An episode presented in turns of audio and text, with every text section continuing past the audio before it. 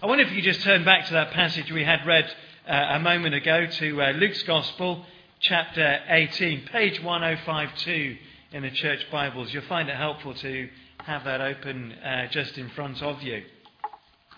Uh, the verse that I, am uh, really wanting to kind of zone in on and focus on, although I'm not going to get there till the end, is uh, verse 27. That's the main thing that I want to share with us today. It's verse 27, uh, and we'll only get there at the end, but uh, when we do get there, you'll see why uh, it's such an important, such a wonderful promise, and we'll see uh, what it's a promise about as well. Verse 27 Jesus replied, What is impossible with men is possible with God. What is impossible with men, with men and women, is possible with God. So that's kind of the focus uh, that I want to get to in, in just a moment. Uh, but in order to get there, I just want to share some other things from the passage uh, that we had read. Something is, it's very strange, uh, but it's, uh, it's absolutely true of Christianity. If you do this, if you take what you think Christianity means, all right, if you take what you think Christianity means and reverse it, flip it round, what you flip it round to be is more likely to be true than what you first thought. All right? Often Christianity is the very reverse to what most people assume it is. Okay? So let me just illustrate that uh, for uh, a moment. Uh, most people, some people, I think most people think this, uh, think that God in heaven keeps a, a, a huge register book. And in that register book, on every single page, uh, there is, well, you've got a page and I've got a page. At the top of the page is your name. Uh, and underneath your name are two columns. One column is all the bad things you've done in your life, and the other column is all the good things you've done in your life. And the assumption goes like this, and uh, the assumption that Christianity goes like this, is that when it comes to the day of judgment, God will get out his great big book and he will find your page, he'll find Ian's page there, and he'll have a look down and he'll look at the two columns, all the good things that he's done, and he'll look at all the bad things that Ian has done, and he will just get down to the bottom and he'll see which one is longest. If it's uh, all the bad things, then for Ian, it would be, well, judgment and hell. If it's all the good things, then it'll be heaven. That's the assumption that people, people make. Uh, uh, and uh, it's the assumption that that's what the Bible teaches. It's the assumption that what, that's what Christianity is about. It's about being good. Uh, it's the assumption, basically, that only good people go to heaven. All right? Have you come across that assumption? The assumption most people have the assumption people make about Christianity is that heaven is only for good people. All right? Now, I said a moment ago if you take what people assume Christianity is saying, it's great to see all these folks coming by here. If you take what Christianity, people assume Christianity to be saying, and flip it round and reverse it, the reverse that you come to is the truth rather than the way you started assumption. People think that only heaven is for good people, that only good people go to heaven. Reverse it. Heaven's only for bad people, which is true. It's the latter. The Bible teaches us that heaven will only be populated by bad people, not good people. This is where this passage that we had read uh, comes in uh, to uh, help us uh, rather a lot. Just uh, if you look before we uh, had our reading begin, it's got the, the, the, little story there of Jesus engaging with little children. Uh, and um, uh, the, the, fact that what, what's going on here in Jesus' teaching and the, the events in his life is that entry to the kingdom of God, entry to heaven, is a shock. And uh, we get just before our reading the story Jesus tells of a tax collector and a Pharisee. All right? And uh, the Pharisee, basically in Jesus' day, as in every single day since Jesus' day, tax collectors have always been hated. People have always despised those that have come along and wanted to take our money off us. And no one's ever liked them, but in Jesus' day, they, they were hated for particular reasons. Not only did they collect the taxes, but they, were, they were crooks. They were generally uh, rodent types who had colluded with the occupying Roman forces. They were, basically, they were traitors. So they were, they were strongly despised by everyone uh, around. And on Jesus' day, if you thought of a tax collector and if you asked in your mind, would a tax collector ever get to heaven? Would a tax collector ever be welcomed into the kingdom of God? You'd work through the assumption, yep, God gets out his big register book, he looks for the tax collector's page, he looks down the page, he looks at all the bad things he's done, and he looks at all the good things he's done. The assumption is that he's done hardly any good things. All he's ever done is bad things. He's colluded with the Roman rulers, he's robbed us of all of our money. It's hell for him. That's the assumption. But Jesus flips things right around. Look at uh, verse 14 uh, in the Bible there. Jesus said this I tell you that this man, rather than the other, went home justified before God. For everyone who exalts himself will be humbled, and he who humbles himself will be exalted. See, the reverse happened. The person you wouldn't expect to get into the, to be welcomed by God, to be welcomed into the kingdom of God, was welcomed by Jesus. And then after that, we get this little story of the little children engaging with Jesus. Uh, we'll come back to them in a moment, and we're going to flip right on over, and we're going to look at this rich young ruler. So we've looked at this, uh, this tax collector very briefly, and then there's this rich young ruler, and in between the story of the tax collector and the rich young ruler, you've got uh, what uh, the, the, story of the, the little children being brought to Jesus. It is what Ian Jones called in our church a couple of weeks ago when he came and preached. This is a burger passage. All right?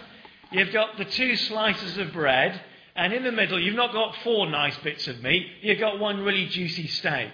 That's the children, all right? It's a burger. It's a burger passage, all right? I knew you'd connect with that, and you did straight away. All right? So we, have got, uh, we've got the tax collector. He's one slice of the bread. And underneath, we've got the rich young ruler. Let's turn to him next, shall we? The rich young ruler, he oozes wealth. He's rich and he's a ruler. So he's got money and he's got power. And uh, I guess that if this fellow turned up in your church this morning, uh, and uh, was looking like he wanted to become a member here, looking like he wanted to be your friend, he's not the kind of person you'd turn away. You'd say, well, come on in. you know, a guy with money and a guy with influence and power, you're not going to say, well, you can't come here. You'd say, well, yeah, you very open the doors, welcome him in. Uh, and uh, I, I guess that your treasurer uh, would be the last person that you know you know would be very very they'd be very unhappy if you if you were to turn the, the rich young ruler away. And if he sidled up to Ian and said, Ian, I'm thinking about joining your church here. If Ian said, Well, no, hang on, hang on, hang on. Well, would Ian do that? In his mind, he's thinking, well, you know, we want to grow the church here. We want to get to that tipping point in terms of growth. We, and, and in order to grow, uh, we want to grow the kingdom of God. And uh, we see that we need all sorts of things to grow the kingdom of God in Rotherham. Uh, we need not just Ian as pastor, we need an assistant pastor. We need uh, Jice there to stay on for, for two years, and we need to replace him after that as well. We, we, need, we need people, and people means money. You're not going to turn him away, are you, so quickly? But Jesus asks a question to this guy, and he does the opposite to what we would expect. If we add to all of the things I've been saying about this rich young ruler in Jesus' day, rich, being wealthy, meant that God had blessed you. That's what the assumption was. It meant that God liked you. And uh, so he's just the kind of man uh, that you would expect to be in God's good books. That's what's going on here. The tax collector was the last kind of person you'd expect to be in God's good books. Here's a guy that you would expect to be right up there with the very best this rich young ruler. So, uh, two R's. He's rich, he's a ruler, he's kind of a, a Rolls Royce kind of a person. Let's add, an, add another R to that. He's a religious Rolls Royce kind of a person. You know, he, he is, he's, he's got morally very, very high standards indeed. He says that he's kept the Ten Commandments all of his life. Look at verse, uh, verse 20. You know the commandments. Do not commit adultery, do not murder, do not steal, Do not give false testimony. Honour your father and your mother. You know, you think of the God's book on this guy, the register in heaven, and he's got a really long list of all the good things he's done, and he's able to say it. Verse 21 All things are, these I've kept since I was a boy, he said. I don't think he's being arrogant. It's plain true. He was a godly man, he was a religious man, rich, a ruler, rich, powerful, and religious. Religiously faithful, a godly man as well. So imagine the day of judgment. This page in uh, God's register, these two columns, all the good stuff, fantastically long. Bad stuff, very few. Surely God's going to welcome him. Surely God's going to welcome him. Surely you'd welcome him into your church. Question is, does Jesus welcome him?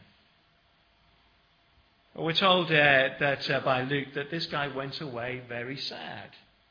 So he didn't end up amongst Jesus' disciples. He didn't end up at this point in God's kingdom, in Jesus' kingdom. He went away very sad. Why did he go away sad? Well, uh, he'd asked Jesus a question, a very important question, uh, one of the most important questions you could ever ask. Look at uh, verse 18. A certain ruler asked him, Good teacher, what must I do to inherit eternal life? How does Jesus react to him? Why do you call me good?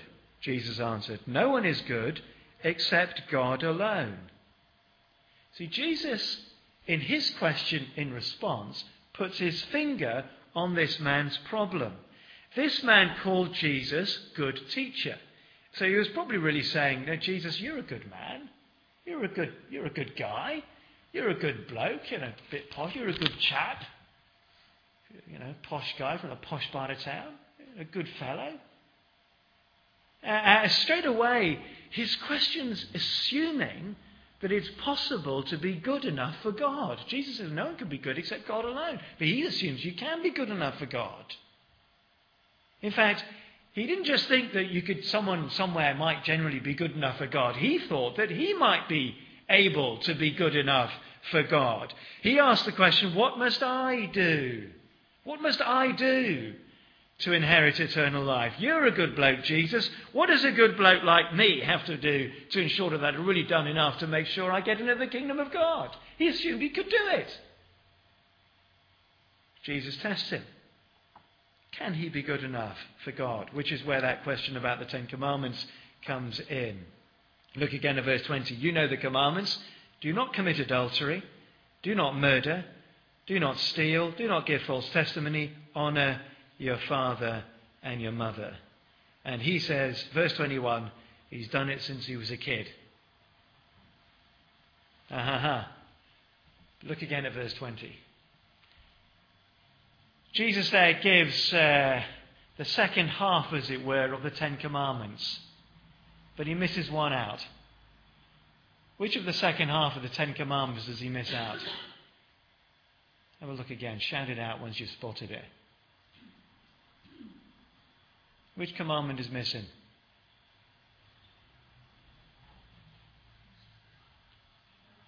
The first? Well, yeah, yeah. Uh, Jesus doesn't do the first four commandments. He's, he goes straight to the ones, the second half of the commandments. He misses, he doesn't include, uh, you know, uh, to, to have no other gods before me and no idols. He goes straight to the second half of the commandments, but there's a really important one missing in the second half. Which one is it? Do not covet. That's right. Number 10 is missed off.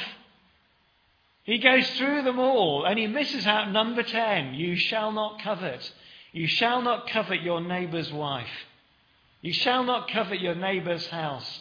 You shall not covet your neighbour's donkey or read bicycle or motorbike or car or whatever it is these days. You shall not covet your uh, neighbour's manservant or maidservant. You shall not covet anything that is your neighbour's. Jesus doesn't put that in. And in doing that, he sets the trap. Can this guy be good enough for God? Looks like some folks are coming back on through. right.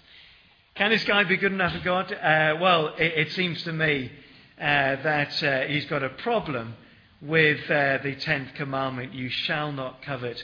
Uh, and uh, you see, if um, if, if he's broken the tenth commandment, you shall not covet, then it's highly likely you're absolutely right. Jesus doesn't ask him about the first commandment either. You see, if he, if he loves money and he's coveting money, then he's broken the first commandment. You shall have no other gods before me. If he's coveting money and he's living his life for money, then he's broken the second commandment. commandment. You shall have made for yourself no idols. He's broken those first two uh, uh, as well. Uh, and so, verse 22, Jesus says of the commandments that he has read to him, when he heard this, he became very sad because, uh, well, he, he, says to him, uh, You lack one thing. Sorry, verse 22. You lack one thing.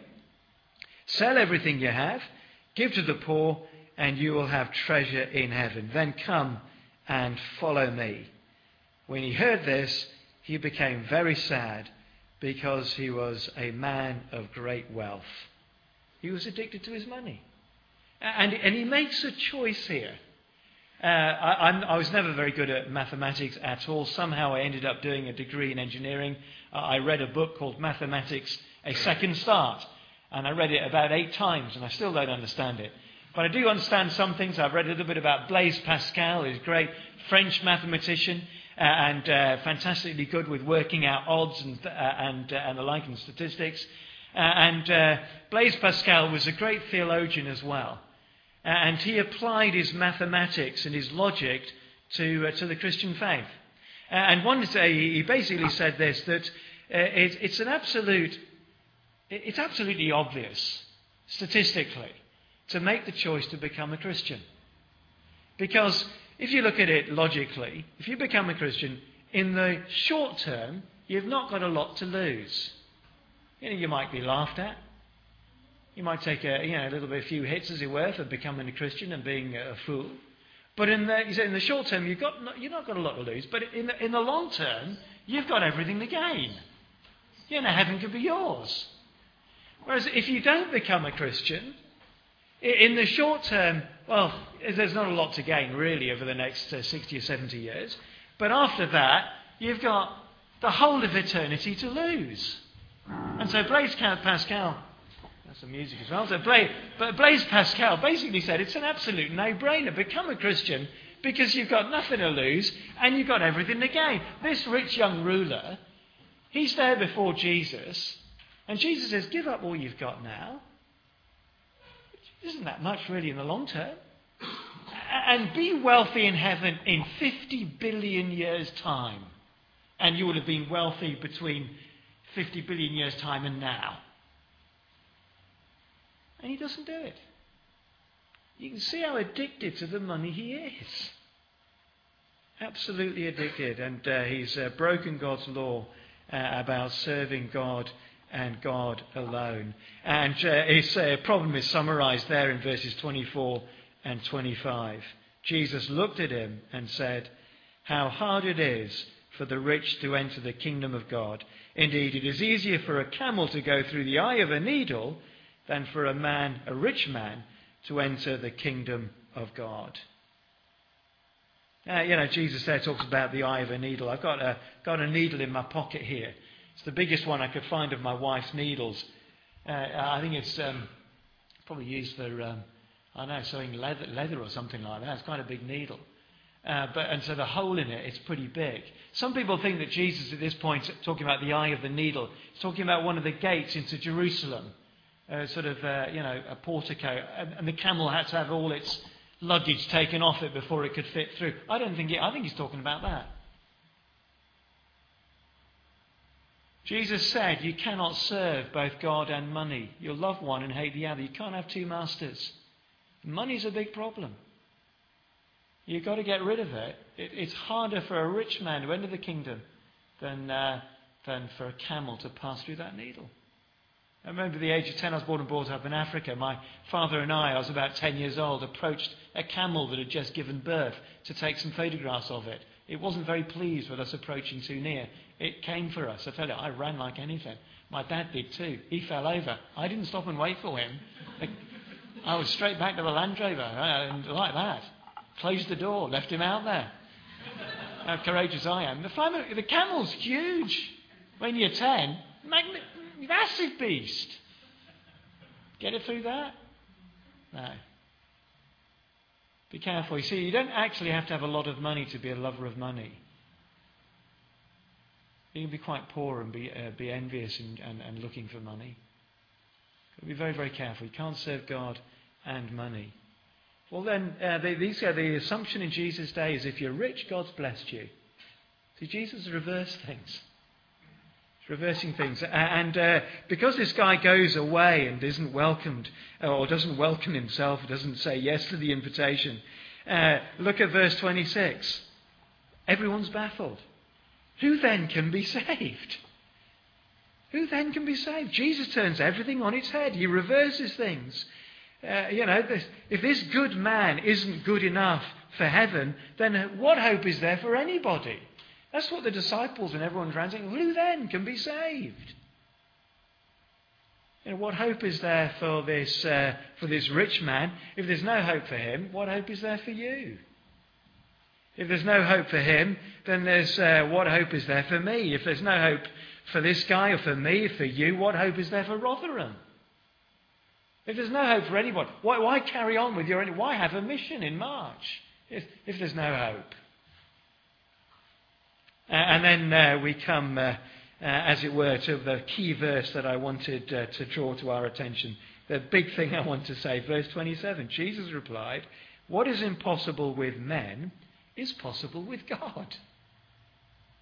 See, if this guy can't be saved, then it's impossible for anyone to be saved. But what's impossible for men, for men and women, is possible with God. That is uh, Jesus' statement here. That is Jesus' promise. It means that in actual fact, verse 27 is true. It means there's hope for everybody. If it's impossible, whether it, if it's not down to us, if it's down to God, then it, heaven is open to everybody. It's open to the rich, it's open to the religious, it's open to the powerful, it's open to the poor, it's open to the sinful, it's open to tax collectors, it's open to the most miserable person who's rejected Jesus all their lives. And this is the story right through the Bible, isn't it? There is every hope for anyone and everyone if it is all up to God. So we can go through our Bibles. We can begin with the cheating tax collector in Jesus' story. There's hope for him. We can go for cheating and robbing Jacob way back in, in Genesis, who stole his brother's birthright and inheritance. There was hope for him. God chose him. There's hope for uh, a family that uh, Jacob's was named, uh, name changed to Israel. And his family was a terrible, terrible family. It was marked by jealousy and infight, uh, and all sorts of stuff went on.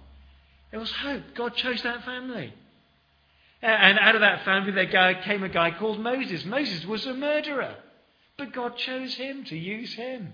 And so it goes on. There was a guy called David, King David. He was, he was an adulterous, lecturing bloke. He abused his power with, stealing another man's wife and then to kind of get out of it, murdering the guy's wife, the, the, the woman's husband. There was hope for David. Jeremiah. Jeremiah cursed the day he was born. He had sunk so low in depression. In depression, we kind of think, well, there's no hope for me. There's no hope that God will ever love me. There's no hope that anyone will ever think anything of me. God reached down to Jeremiah and chose him. There's uh, hope for religious extremists and fundamentalists like Saul, the Apostle Paul. He wasn't going to an evangelistic mission meeting, you know, at Doncaster, at a sort of um, Damascus Evangelical Church. He was going there to, to, to arrest Christians. And Jesus met him on the way and turned him round. Entry to the kingdom of God is a shock. Why? Because uh, we think heaven is for good people, but it's not. It's for bad people. Uh, it's not up to us. If it was, we'd never get in. It is up to God. And because it's up to Him, any sinner, anyone who's rejected God, is welcome there as they come to trust Him and turn their lives to Him. So, just for a moment, as you sat there and as I'm standing here, just in your mind's eye, go to the person that you might be praying for as you think about this mission week that's coming up. And it looks great, doesn't it? You've got this youth event. You've got the hog roast on the, on the 5th of March. Uh, and then you've got uh, the, uh, the guest service at the end uh, of that week about to happen. Who are you going to be inviting?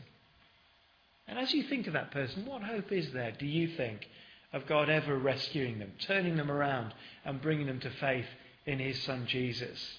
I mean, often I, I, I think, uh, I think of friends of mine, and I think there's no hope at all. So, no, well, yeah, there's a good friend of mine. I've been praying for him for 13 and a half years now. He's an atheist.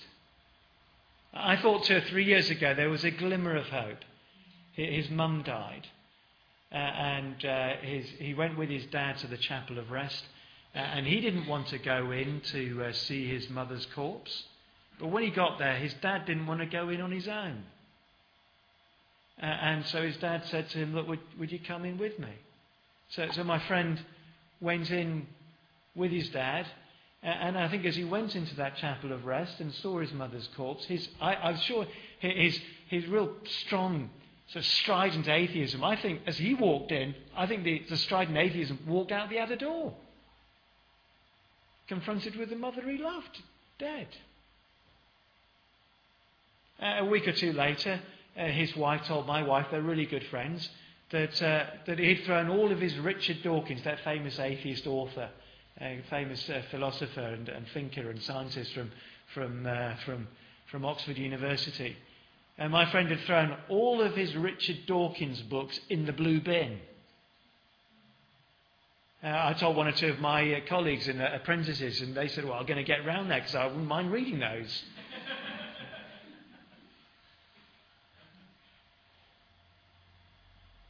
You know, and then a week or two later, she said to him, "So why, why do you throw them away?" She said, well, he said, I, I don't need them anymore." Well, that's three years ago. He still, still doesn't seem to have moved. You think, "Oh yeah, maybe," but and as I share about my good friend, eh, who's coming to your mind? A neighbour? Your school? Maybe it's one of your teachers.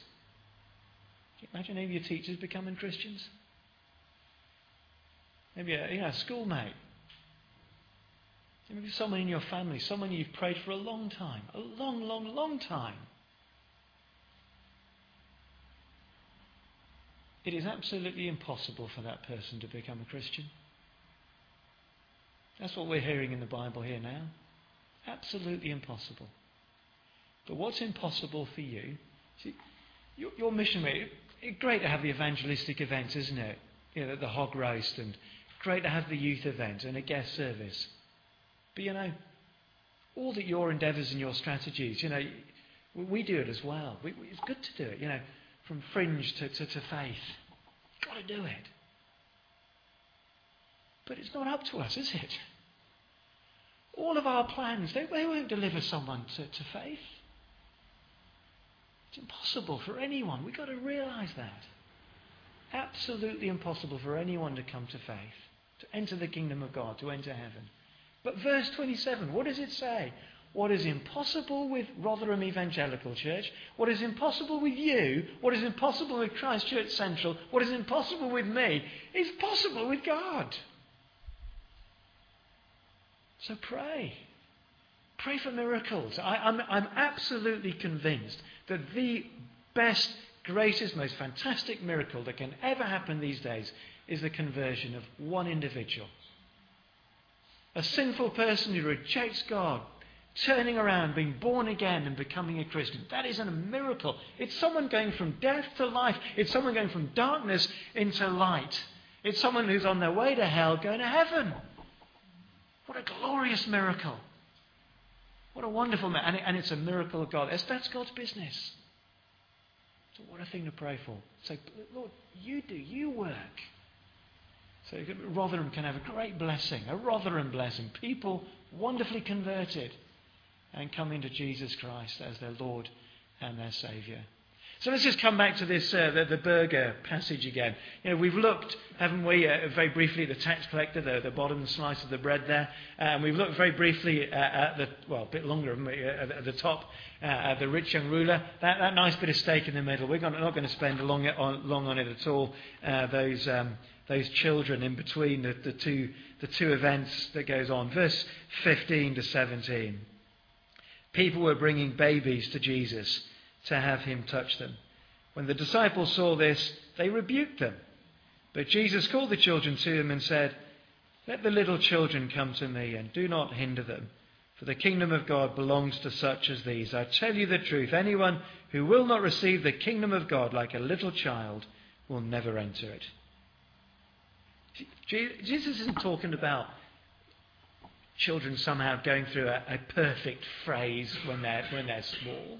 I've got four children. My eldest was 17 yesterday.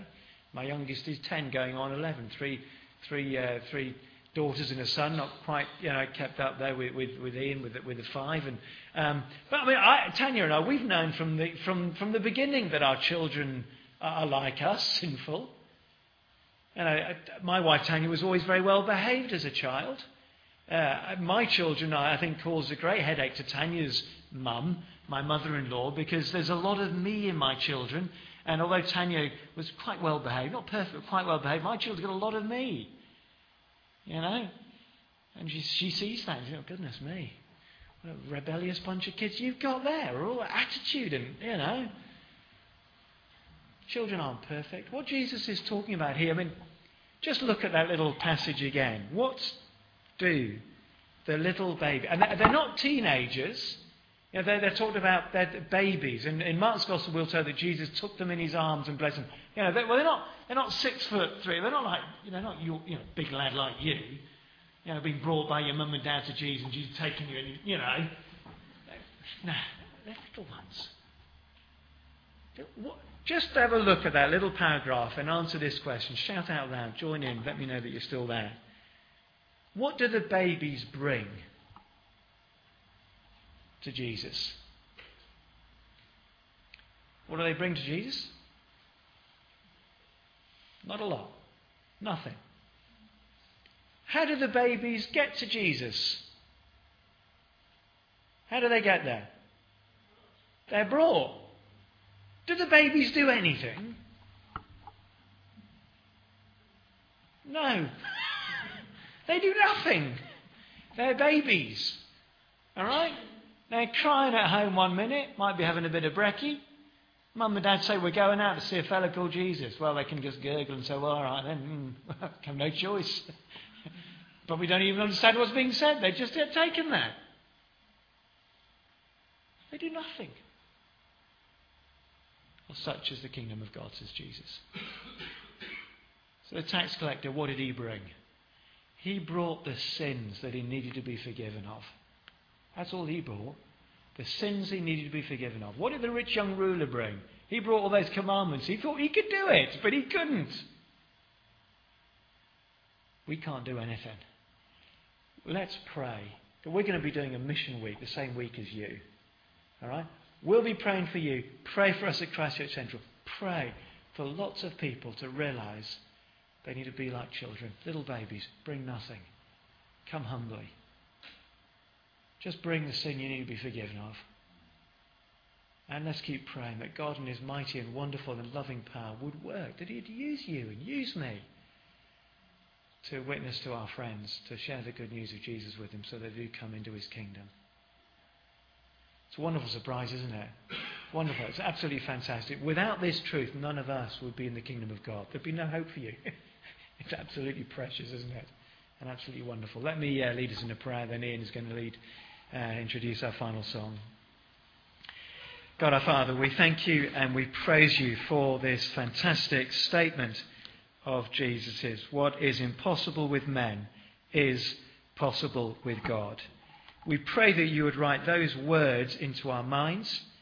We pray that you would write that verse into our hearts. We pray that we would believe it to be true, uh, that we would stake our lives upon it. Was great to have that illustration earlier on in our service of what genuine faith is. Genuine faith is in solid facts. Genuine faith is in you. Solid Jesus, the Jesus of promise, who died, who rose again, who reigns in glory now. Help us to trust this promise, this statement in, the, in your word, to take it to be true, to rely upon it as we pray for our friends, to rely upon it when we invite them to hear about you, to rely upon you to be the one who transforms other people's lives just as wonderfully you transformed us. And this we pray in Jesus' name. Amen.